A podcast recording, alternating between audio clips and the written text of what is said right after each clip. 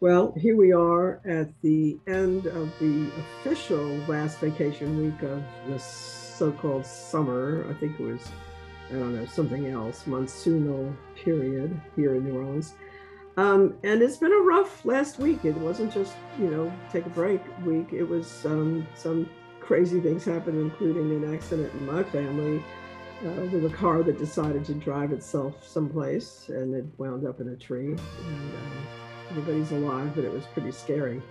Um, but the person who's not alive now is Moon Landrieu, and I am going to miss this man enormously. He was part of my earliest days here in New Orleans. I worked with him politically, and then as a reporter, I covered him for five years and known him ever since. And when I really wanted to know what was going on, there are two people in town, one of whom isn't talking to me right now, and the other was Moon. And um, I have a lovely interview that I did with him uh, some time ago. Um, I think it was about 2017, talking about his experience as mayor, and I think that you will enjoy it as I did. Okay. Best of times and worst of times. Well, it was the worst of times in the sense that City Hall was still totally segregated, everything above the broom and mop level. But it was the best of time because we had uh, federal government had passed the civil rights legislation, and uh, and society was on the move to make changes. So, in addition to that, the federal government was giving cities money in order to help us progress. So, from that standpoint, it was the best of times and worst of times, and we tried to make the best of it. So, it was also a time when you um, introduced many African Americans to city government. You basically invited them in to work with you to help you. Why did you do that, and, and what was the effect of that on, on your administration? Well, I was raised by in a rather poor neighborhood. I had a wonderful mother and father. Dad had only a third grade education, and mother probably a one or two years of high school. But then I went to Jesuit High School and Loyola University and fell under the influence of the Jesuits who were speaking to social justice. Not all of them, but some of them. And uh, then after getting elected, uh, I went to the state legislature in 1960. And Jimmy Davis was the governor. And it was an horrendous period because the Board of Education, Supreme Court had passed the Board of Education uh, bill in in uh, in 60 and in 60 in 60 64 I'm thinking I'm losing my thought there. Uh, uh 54 1954 and uh, so by the time that decision reached Louisiana to be implemented uh, we were called into session by Jimmy Davis in 1959. And it's at that point where I was faced with what we're often at some time in our lives faced with the decision is who am I and what do I stand for? And uh, I refused to vote uh, for most of the bills that Jimmy Davis put forward, uh, which were all segregationist measures. And uh, it was a nervous period for me, but I just decided I couldn't be a human being as I was if I voted for that stuff. So I became known as a communist and a socialist and an end lover. Lost a lot of good friends uh, through that period, but it cemented my sense of racial fairness and racial justice. I'm not saying it was perfect, uh, but at least it gave me a direction which I hadn't had before in my life. And so you, as a result, introduced African Americans to city government. Well, I did. I was I came out of the out of the uh, state legislature in '65. Was elected city council, and uh, first thing I did was really to take the Confederate flag out of the chamber, uh, much to the great distress of the White Citizens Council and lots of other people, and began to hire very modestly at the councilmanic level, uh, blacks on the city council and on staff positions. And then when I got to be mayor, I had the power to make these appointments. And so we did. And it was not simple because I didn't know enough blacks to fill the high level positions that we had. I had to rely on many other people. My friend Lolis Elie was a great assistance to me in that regard. And so it was also difficult because many of the blacks, or the blacks that we hired, had no knowledge of the inner workings of City Hall, which was understandable. No, no member of their family had been there; they'd not been in the loop, and so. It's a learning uh, experience for all. I remember Don Hubbard coming to me and and saying that uh, I kept rejecting some of the people that the various groups were submitting to me. And uh, he sat down he called me Bwana. He had his angry face on. I like Don. He's a friend today. And and he said, Bwana, your problem is you want super ends. And he didn't use the N word. He used the whole word. I said, well, Don, you're absolutely right. It doesn't do us a damn bit of good to replace an incompetent white with an incompetent black, and I'm not going to do it. Now get me somebody who can do the job. Uh, and they came forward with the first one was Pete Sanchez, who was had been in the United States Army, was a major, and was a terrific guy. And I made sure that Pete that Pete would have success. He had a uh, deputy uh, in that department who had supported Jimmy Fitzmorris, and under the rules of the game, he was supposed to be lose his job. And I called him in. I said, "Listen, I'm going to put a black man in the head of this department. Would you like to keep your job under those conditions?" Yes, sir. Yes, sir. Yes, sir. Said that I need you to stay at his side and make sure that he succeeds because for the first time whites are going to have a black giving them orders, supervising them, and many are going to do their best to cut his legs out from under him. And I'm going to rely on you to protect him and to guide him until he longer needs you. And I talked to Pete, and I said, Pete, it's your department, and you can do whatever you please. I'm suggesting you keep this fellow at your side until you feel comfortable. When you do, I'll get him another job. And Pete went on to be a very successful head of the department of property management. Now, he was the first of many, but breaking that line was not easy. You just couldn't say it and have it done. You had to work your way through it and through an institution that was uh, rife with segregation. How, how did um, Lolis um, affect you and, and what you did, both as mayor and in general? Well, we just had a, a, a funeral for Lolis. It was a beautiful event.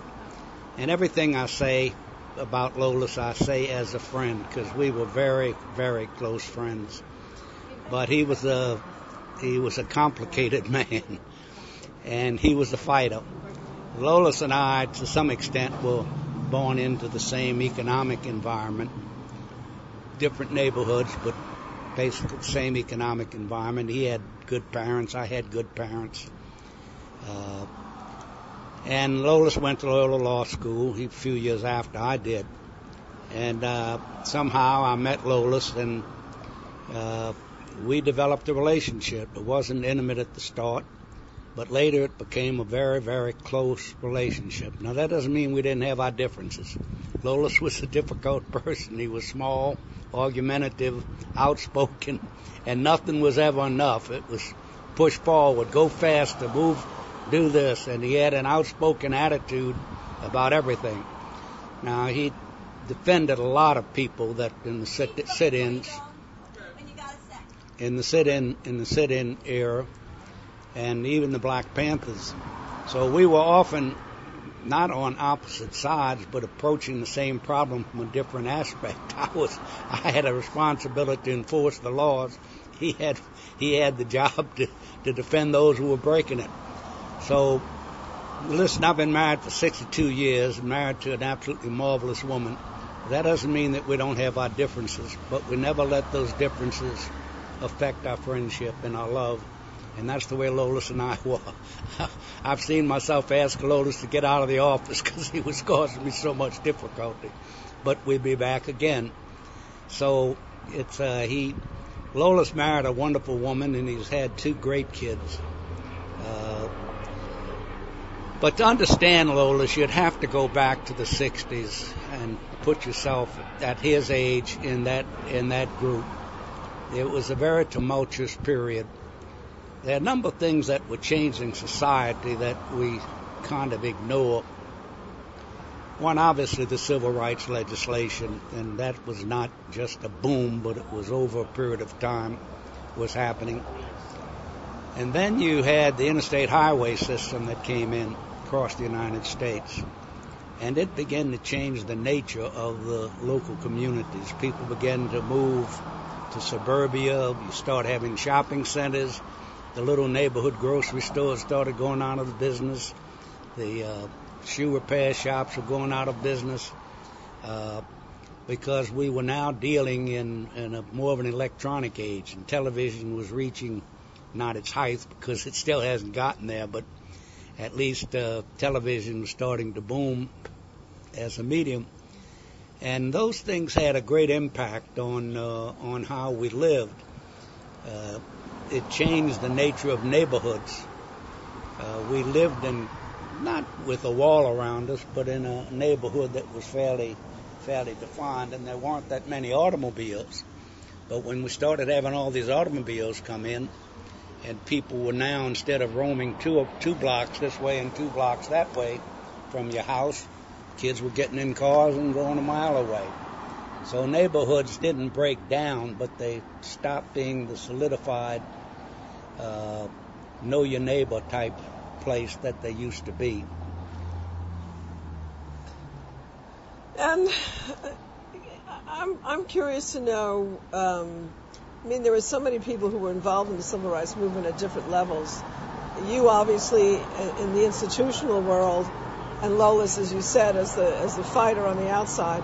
But how would you uh, sum up Lolis's character and his influence on you? Well, Lolis, first of all, was very intelligent, and he was very widely read.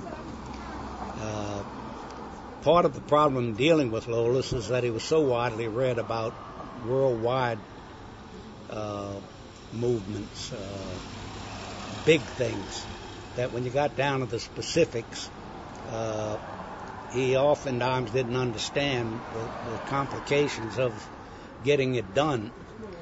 But uh, he helped me select people for City Hall. As a matter of fact, after we won, and there's a story about how that happened. Uh, was about to support Billy Gus, who was a good guy, and he was running for mayor too.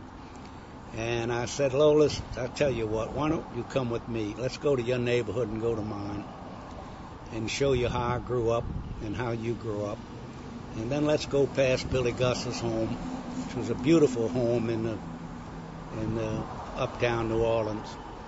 And after we did that, I said, Now, Lolis, which of us do you think understands the problem better that you're facing and that we're facing? And I think I convinced him at that point to support me for mayor. And of course, there were a lot of different groups. I'm not saying Lolis made the entire difference, but it was it was certainly helpful for me. And then when I got to be mayor, I relied on Lolis uh, oftentimes to run people past him. I didn't know everybody. Uh, I needed a background check, but we didn't have the kind of things that they do at the federal level.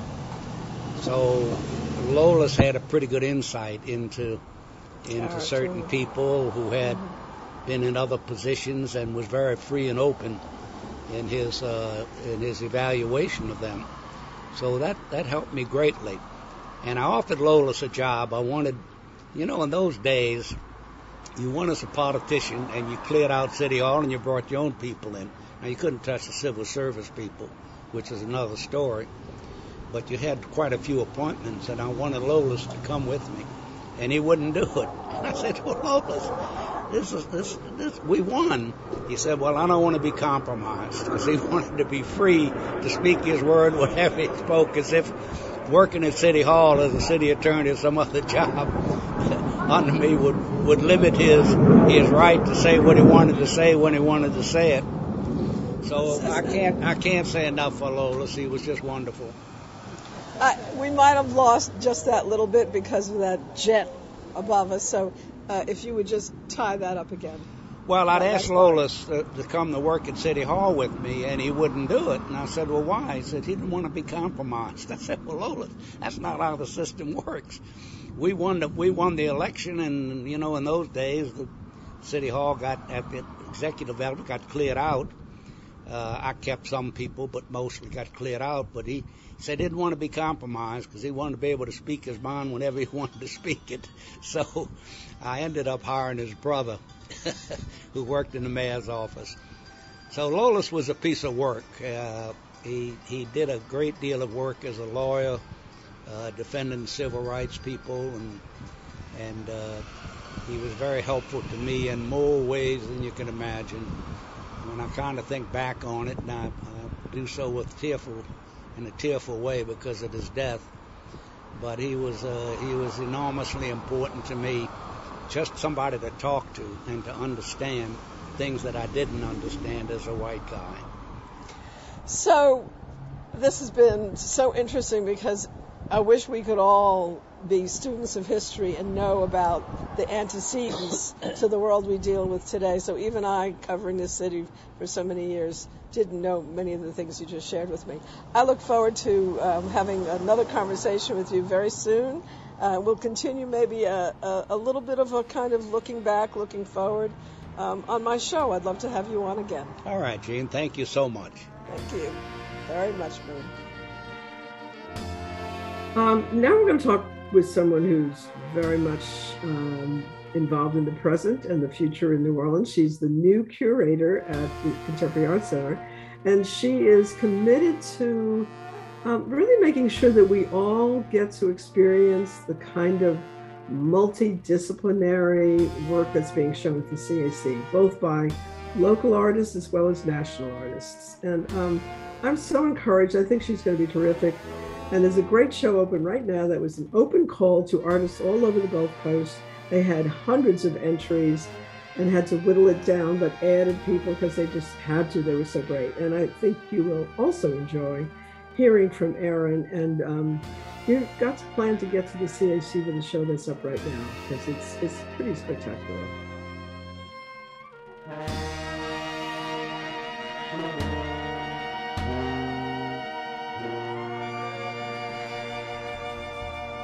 this weekend is kind of is this um, essentially one of the uh, big opening night weekends? It is, isn't it? For the CAC? Well, for the whole um, arts district. Yeah, for the arts district, certainly. Um, you know, we had our big opening um, for White Linen Night for the show, um, and for our solo shows, and for um, Remember Earth. But um, you know, we like to think it's all special. and we we've had a, a really good um, a lot of people visiting um, both locally who haven't been here in a long time, which is exciting for me, and um, a lot of tourists through um, new people. You know, most of our sales have been to non-members and people who are here the first time. So that's really exciting. Oh, that's interesting. So you're getting some kind of um, a little bit of a rush of new visitors. I love it. Well, let's talk about the show because it's really a show that people should see.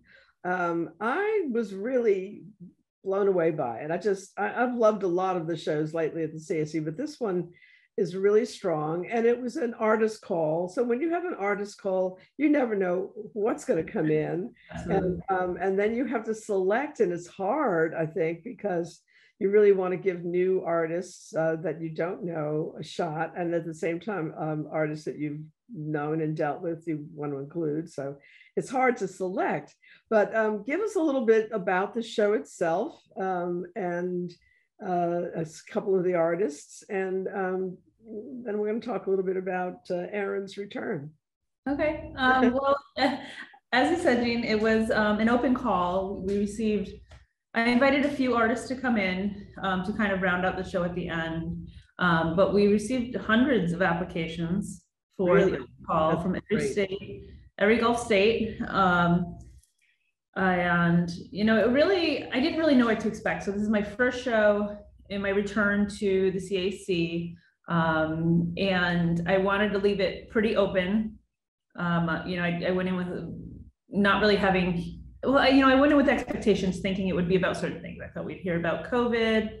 you know, certainly about flooding and water and these kinds of things. But um, it really, you know, you know, I started the process kind of just, you know, I went through kind of my first iteration of getting rid of people who maybe weren't a good fit. You know, some people I pulled for other future shows who are just like some some work, some of the work, some of my favorite works didn't make the show because they were just a better fit for something I had down the line.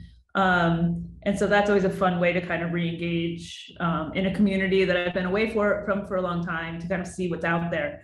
Um, and then, you know, what I was really looking for is how, what narratives emerged. Um, and uh, I was trying to explain my process to a group at UNO about how, you know, I really, I, I print everything out and put it on my walls. And, um, you know, once I kind of narrowed it down to about 150 artists, start moving things around, seeing what's conceptually happening, seeing what's visually happening, seeing how much space we have. Um, and really the narrative, to me, there is a narrative that emerged. Um, and it really was, there was very little talk about COVID, which surprised me. Um, and it really. There's been so much talk about COVID. you know that I think we're just talked out on it in, in a way, and and the story right now is is is uh, ambiguous. Yeah. Um, we know it's going to continue, but we really don't know what it means. So um, yeah, we've had I, my sense was there were so many COVID shows that people are just like, um, and I think you know with Ida hitting last year, I think it kind of revived a lot of thoughts of Katrina, um, and how a lot of things still haven't revi- have, haven't been repaired or revived since Ida. And so what I was getting was a from the artists was a sense of um, why why we stay, why we repair. Um, you know, because I think a lot of people outside of this region, why don't you just move? I know. Mm-hmm. Even in the region, we talk we talk about migrating, and and ultimately, historically, whole civilizations have had to move due to climate issues. So. Uh, it's not surprising at all that it would be a topic of conversation, but I think that what you said is that this intention to to want to be here and come back is so powerful. Yeah, it's home, and I mean it's home. It's historical home. It's ancestral home. You know, we've, I've been speaking with a lot of Indigenous artists about what our show is coming up, um, and this loss of of home. And so, um, you know, I kind of saw it as there's kind of three kind of main parts of the show. One kind of emerged was kind of this post-apocalyptic what if we all die what if humans die and this is it and like what happens to the earth and so that was kind of this the, the one aspect of it is if, if, if the earth starts taking over if, if nature starts taking over the earth because we are no longer players in this um, and then a big section of it was about um, living in the storm, repair, talking about repair and repair and repair because it's home and you're trying to fix your home and you're trying to sustain your home and your culture. And um, we talk about collaboration with nature in terms of like Quintron's work, who is, you know, Hurricane Ida was playing the weather warlock, this instrument that Quintron built um, that nature actually plays. So, and then we had the Alluvium Ensemble, which is a group of young composers and um, videographers who are recording nature and then creating um, classical works, uh, music pieces inspired by Ida. So we have like Ida playing Ida's Ida playing music, and then humans playing Ida. You know, mm-hmm. kind of this collaboration with nature that we have to live with nature. And yeah. then you know, upstairs- and, and it's so important to to to understand how we do it innately without really thinking about it, but yet on the other hand are um, trying to be more intentional and mm-hmm. understand what do we have to do to help it survive along with us. Absolutely. And then there was some hopeful work in it. That the work actually there was very little hopeful and problem solving work, which I wasn't surprised about, honestly. Um, you know, we have um, uh, you know, different works about um, how plastic will eat uh, mushrooms can eat plastic, and these are kind of like this development. And so mushrooms eat mushrooms. They're they're right now science is dealing with different strains of mushrooms. That's, the, that's the big problem right now is you can't wake up a, in a given day without hearing a new horror story. I, that, but, I didn't know that. I don't think this is a good thing. So maybe mushrooms are the thing that comes to save us. You know, um, it, I mean, it was an interesting it was an interesting show, and it was really kind of exciting to see. Um, the breadth of work. But like I said, there people were some of it felt defensive about why we stay. Um, and I and I like that. Um, so, but um, we I mean we have so many artists. I originally had hoped to get it down to 30, like this manageable number and but then there were a lot of collaborative pieces. So um, we ballooned up to 54 artists. And then once i kind of got the show laid out i was like you know what? There's room for more.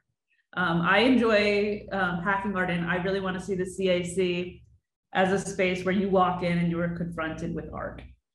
Um, and that's why i asked to have um, pippin frisbie calder's work. As soon as you walk in it's a big visual piece. It kind of sets the tone for the show um, and you know, as coming back into the CAC, um, I have a history with the CAC, as you know, and um, I, I, received so much from the CAC as a young artist in my 20s. Okay. So well, I, I, get the impression, I mean, when I saw the show, um, I, I'm like, the minute I walked in the door, of course, there's Pippin Frisbie Calder's wall of birds. That was a beautiful piece, very powerful, and uh, it kind of, you know, catches catches your attention to the variety of species of birds, many of which are threatened. And mm-hmm. I don't know whether the ones that she chose were threatened or not, but um, it, it makes you think about that. And then as you moved up to some of the big installations, they were kind of almost like, I don't know, film sets.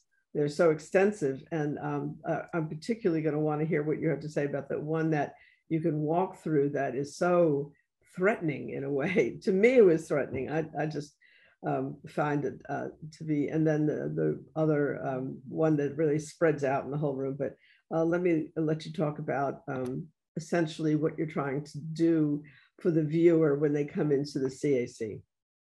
Um, so really, you know, this is kind of a long-term goal, and this was the first show I had kind of had that opportunity um, is really just to let people know they're in an art center upon walking in. Um, when you're passing by the building, I want to have more presence to the community um, because a lot of people haven't known it was an art center walking by, um, or it feels intimidating to go inside. And so I want to make the space more welcoming and more engaging.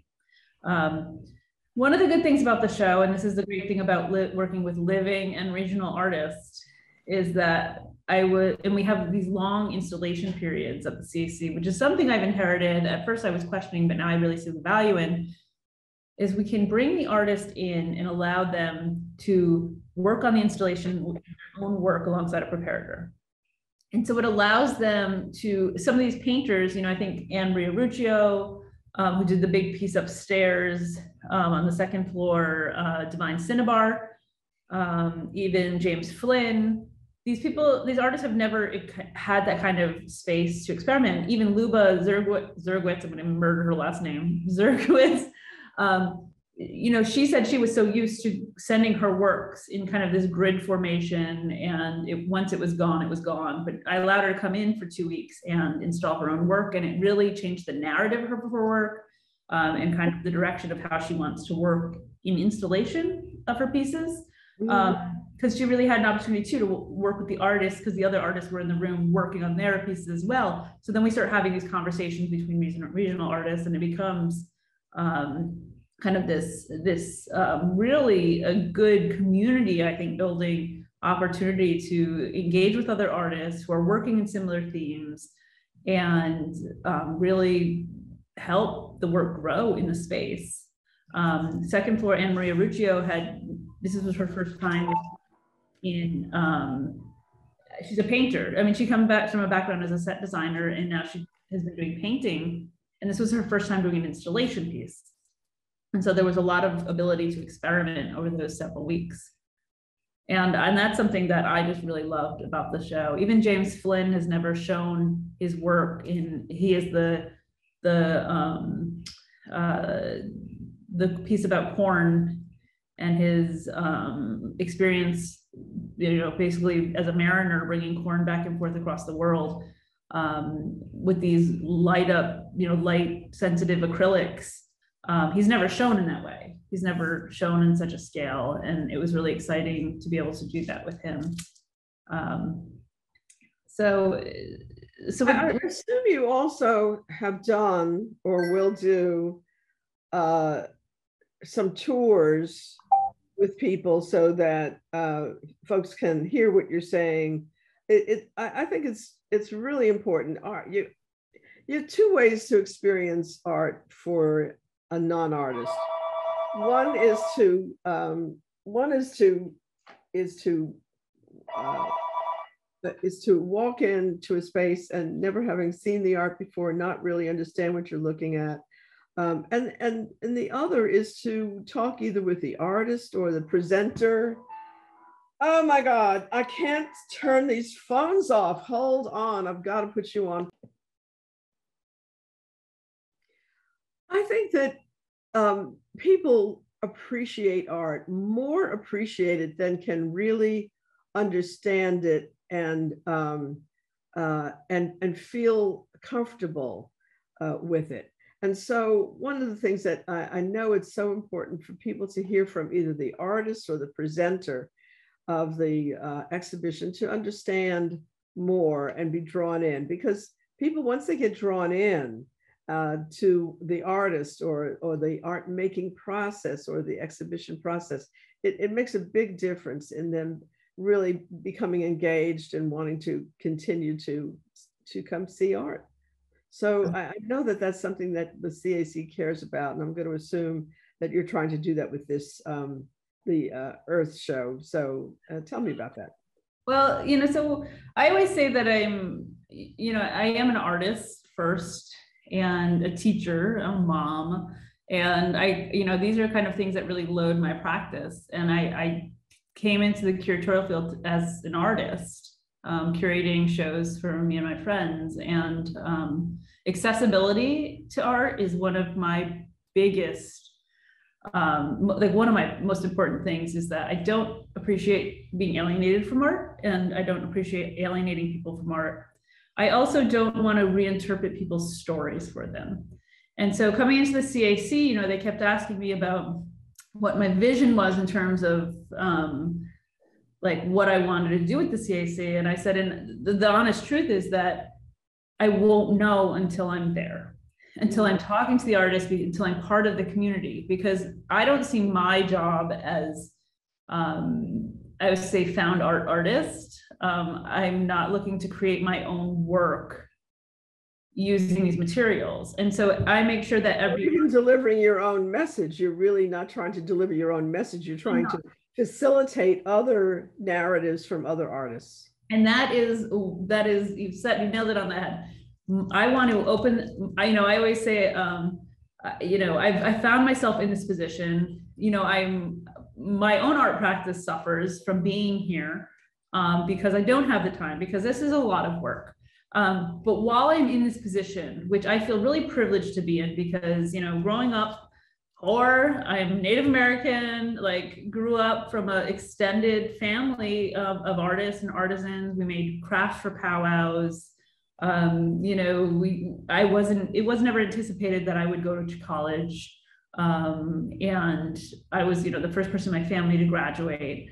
Um, you know, I find myself in this position and my job, I see my job as to open the door to this world that is really hard to enter for a lot of people um, while I can and help build artists um, to that next level, artists who are ready to take off, artists who are struggling with kind of the art world.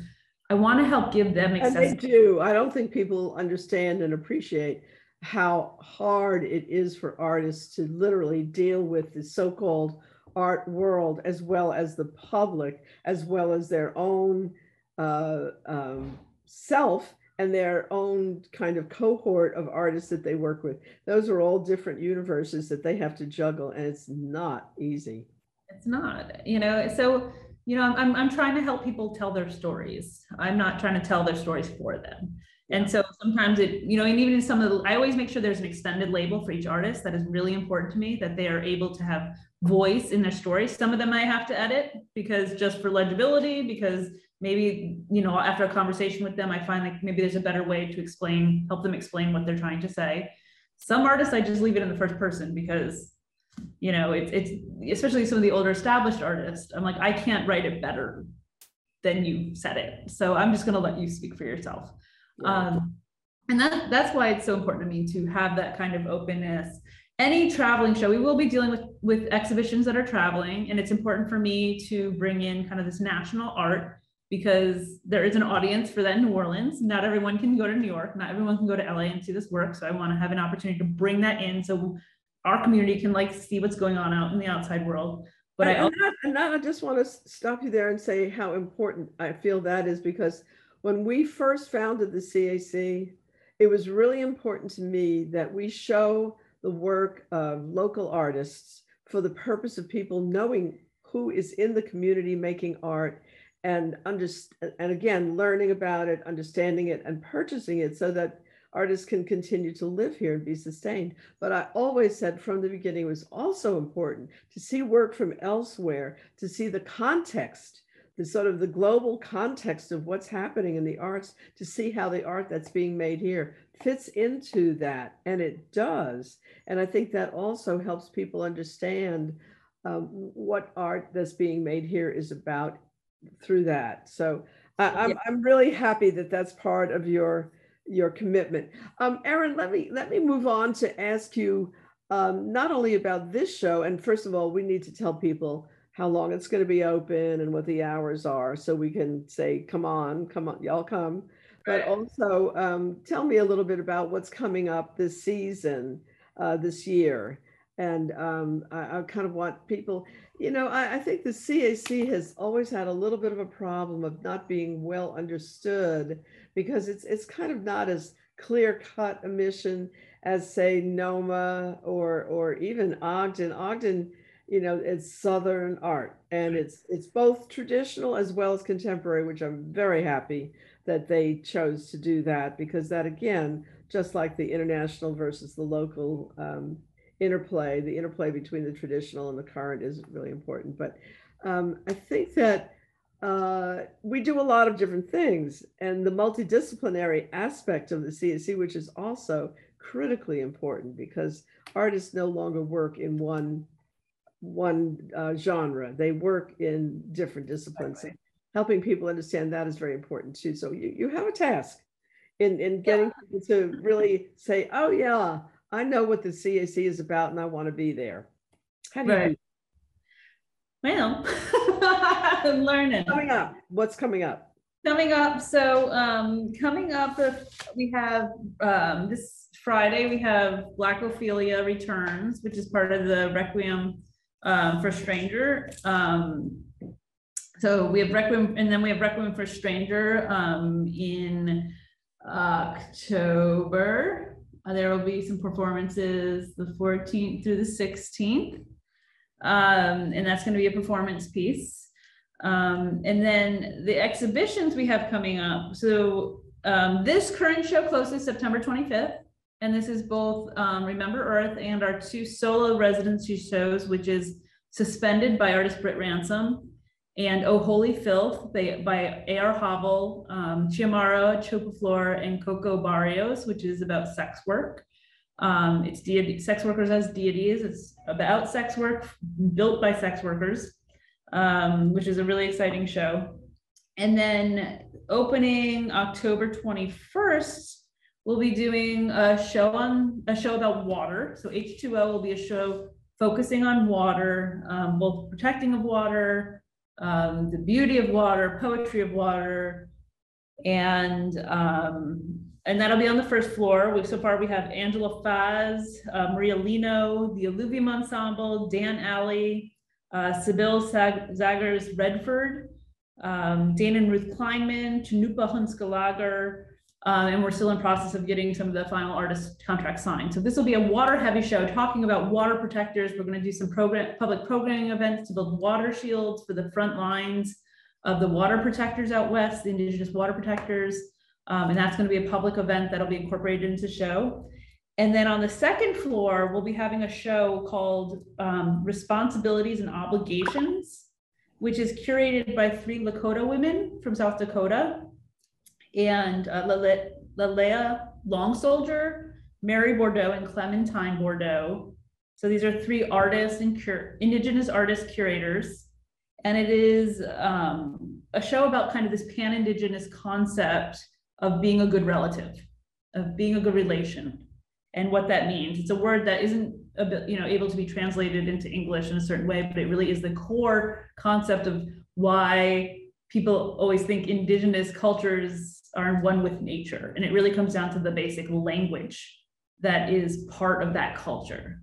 Um, so it's going to be exploring this mainly through the Lakota language, um, how we're related to earth, we're related to rocks, we're related to water, and how we have this obligation to be a good relative.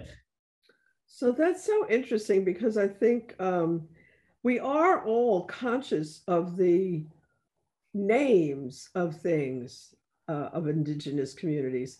For one thing, a lot of our names that we still carry for places um, and wherever we are are are traced back to indigenous groups. Uh, the perfect example that everybody always points out is Tchoupitoulas.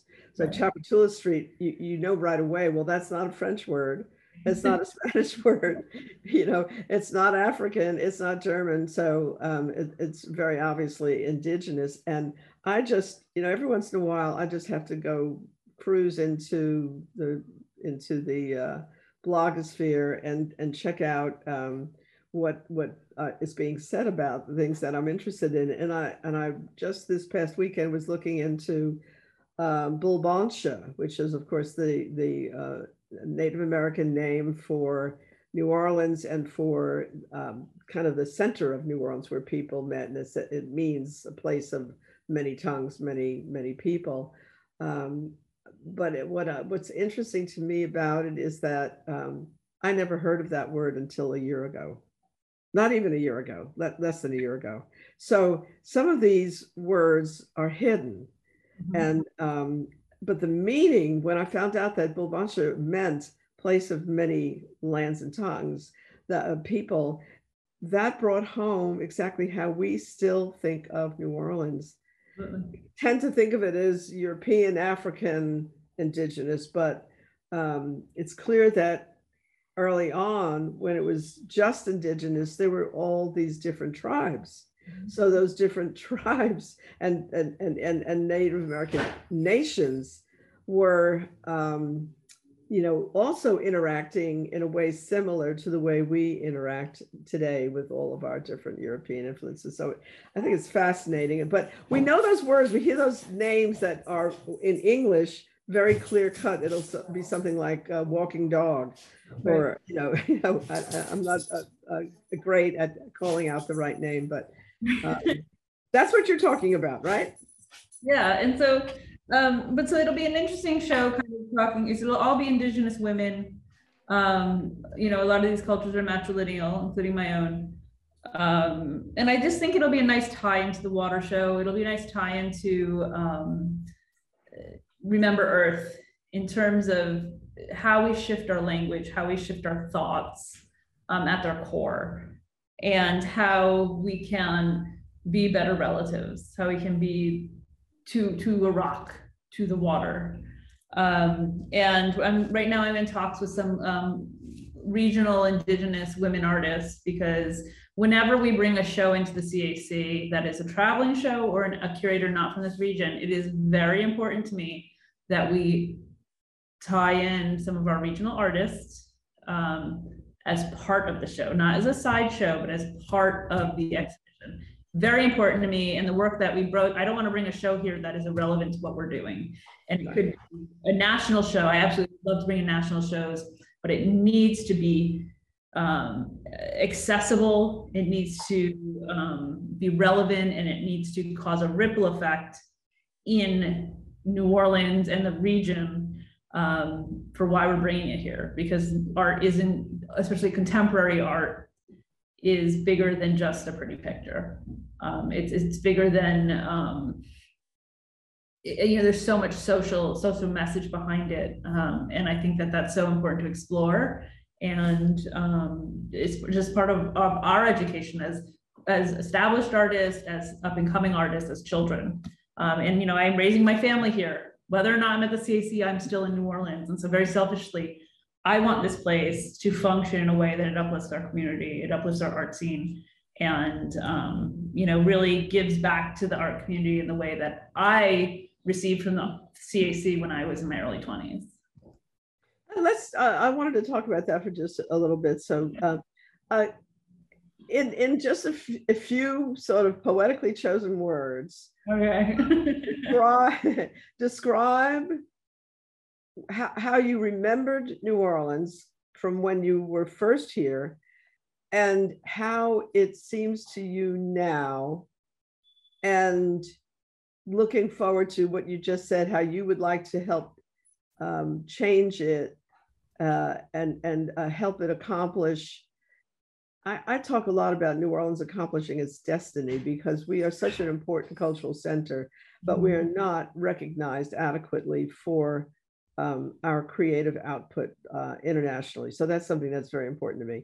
So um, start with, you know, uh, uh, what are a few words that you would have used to recall what New Orleans meant to you, your first round, your first, um, and then uh, how it seems now and, and, and what you're thinking about for its future. Well, um, so when I was started, That's a full question when I started at the CAC, um, you know, I was working alongside artist Rashaad Newsome, who has now taken off into the um, stratosphere, the big art world. Um, there was just a lot of energy around the arts. There's a lot of room for experimentation um, that I didn't feel in New York. I didn't feel in San Francisco. Um, you know, I lived in New Mexico. I've, I've lived a lot of places, and I've never felt the freedom to kind of explore those really weird places in art. Um, and that's what really always drew me back. And I also felt that New Orleans art scene, whether it's visual art, performing arts, or music, people show up. And there is a community of people who will show up and support you.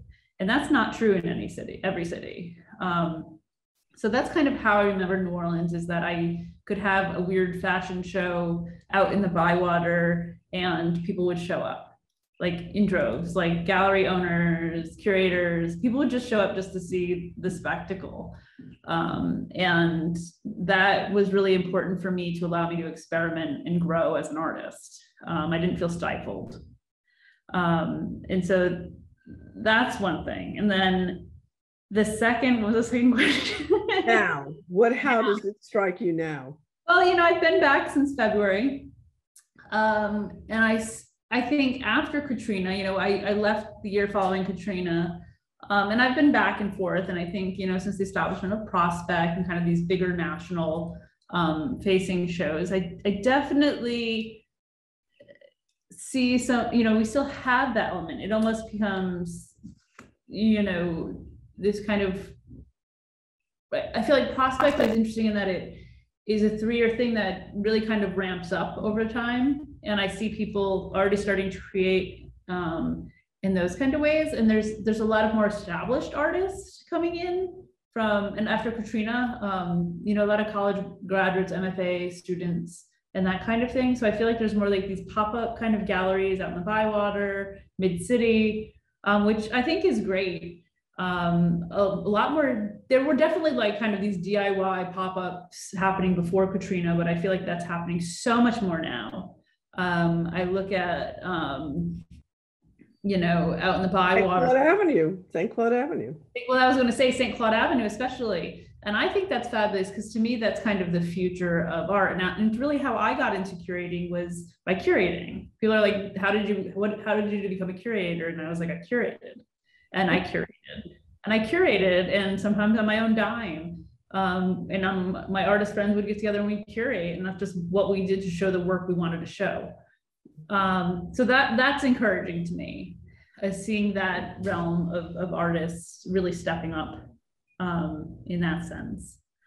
Um, that sounds great to me. Okay, now going forward, where what what if if you had to describe, and we we started out this whole interviewing uh, saying that you don't have a deliberate mission that would overwhelm the narratives of artists yet you must have in a sense and we've been talking about it but again maybe um, summarize uh, how you uh, would like to have an impact on the city and and how you hope the city will evolve regardless of what you do but just how you see its future in the creative realm um, that's easy. Uh, my I always joke that you know it took me 40 real 40 years to realize that like the way to be successful is to be yourself.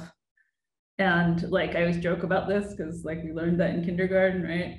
Um, but I think um, like recently we had some artists come over from Japan and they were looking for new sources of funding. Um, so they wanted to look at three major art markets in the US um, to kind of look at the model of. And they went to New York, LA, and New Orleans. Oh my goodness. Funding is not one of our, our strong skill sets. But what they are looking for is a, they were looking for what they saw in Japan as the key art scenes in, in the US. And to me, that was very exciting. Um, because I think that New Orleans is just so like it's just so New Orleans. And what I would love to see is instead of us going outside of outside to look at what other artists are doing in New York, in LA, you know, um, all over the world. But more connecting between our um, art community and others.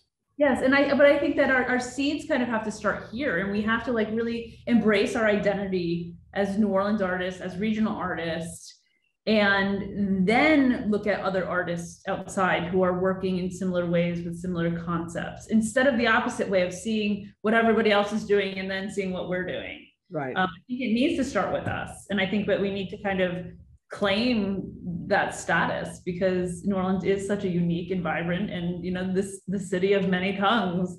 Um, that's why people come here so why would we kind of change something, which is one of our greatest strengths? And I, and I think that, you know, the challenge, of course, is um, getting people uh, off Bourbon Street. And I don't mean to say they shouldn't stroll down Bourbon Street at some point, but and, and out into the city to experience all the different kinds of creativity throughout the city.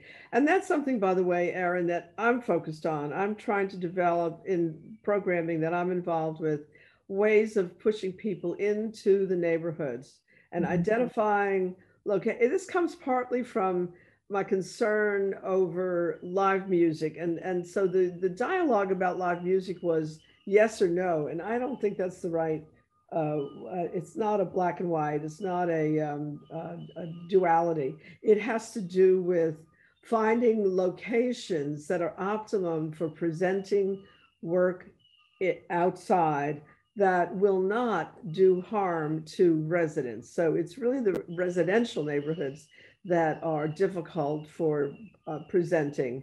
And mm-hmm. but there's lots of places throughout the city in little business districts, in parks, in in vacant lots and vacant blocks where we can be presenting the work, especially of people from those neighborhoods. So we'll talk more about this. This show is not about what I'm doing, but that's no, something I, I would love to have that conversation. I look forward to talking about that with you. I, I'm thrilled that you're here, and um, this, I'm thrilled that you're at the CAC.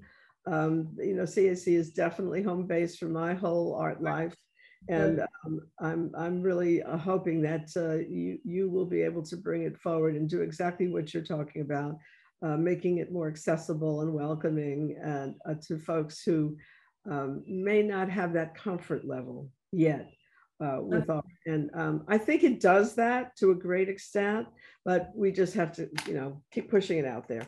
Yeah, and I get the impression that you're definitely doing that.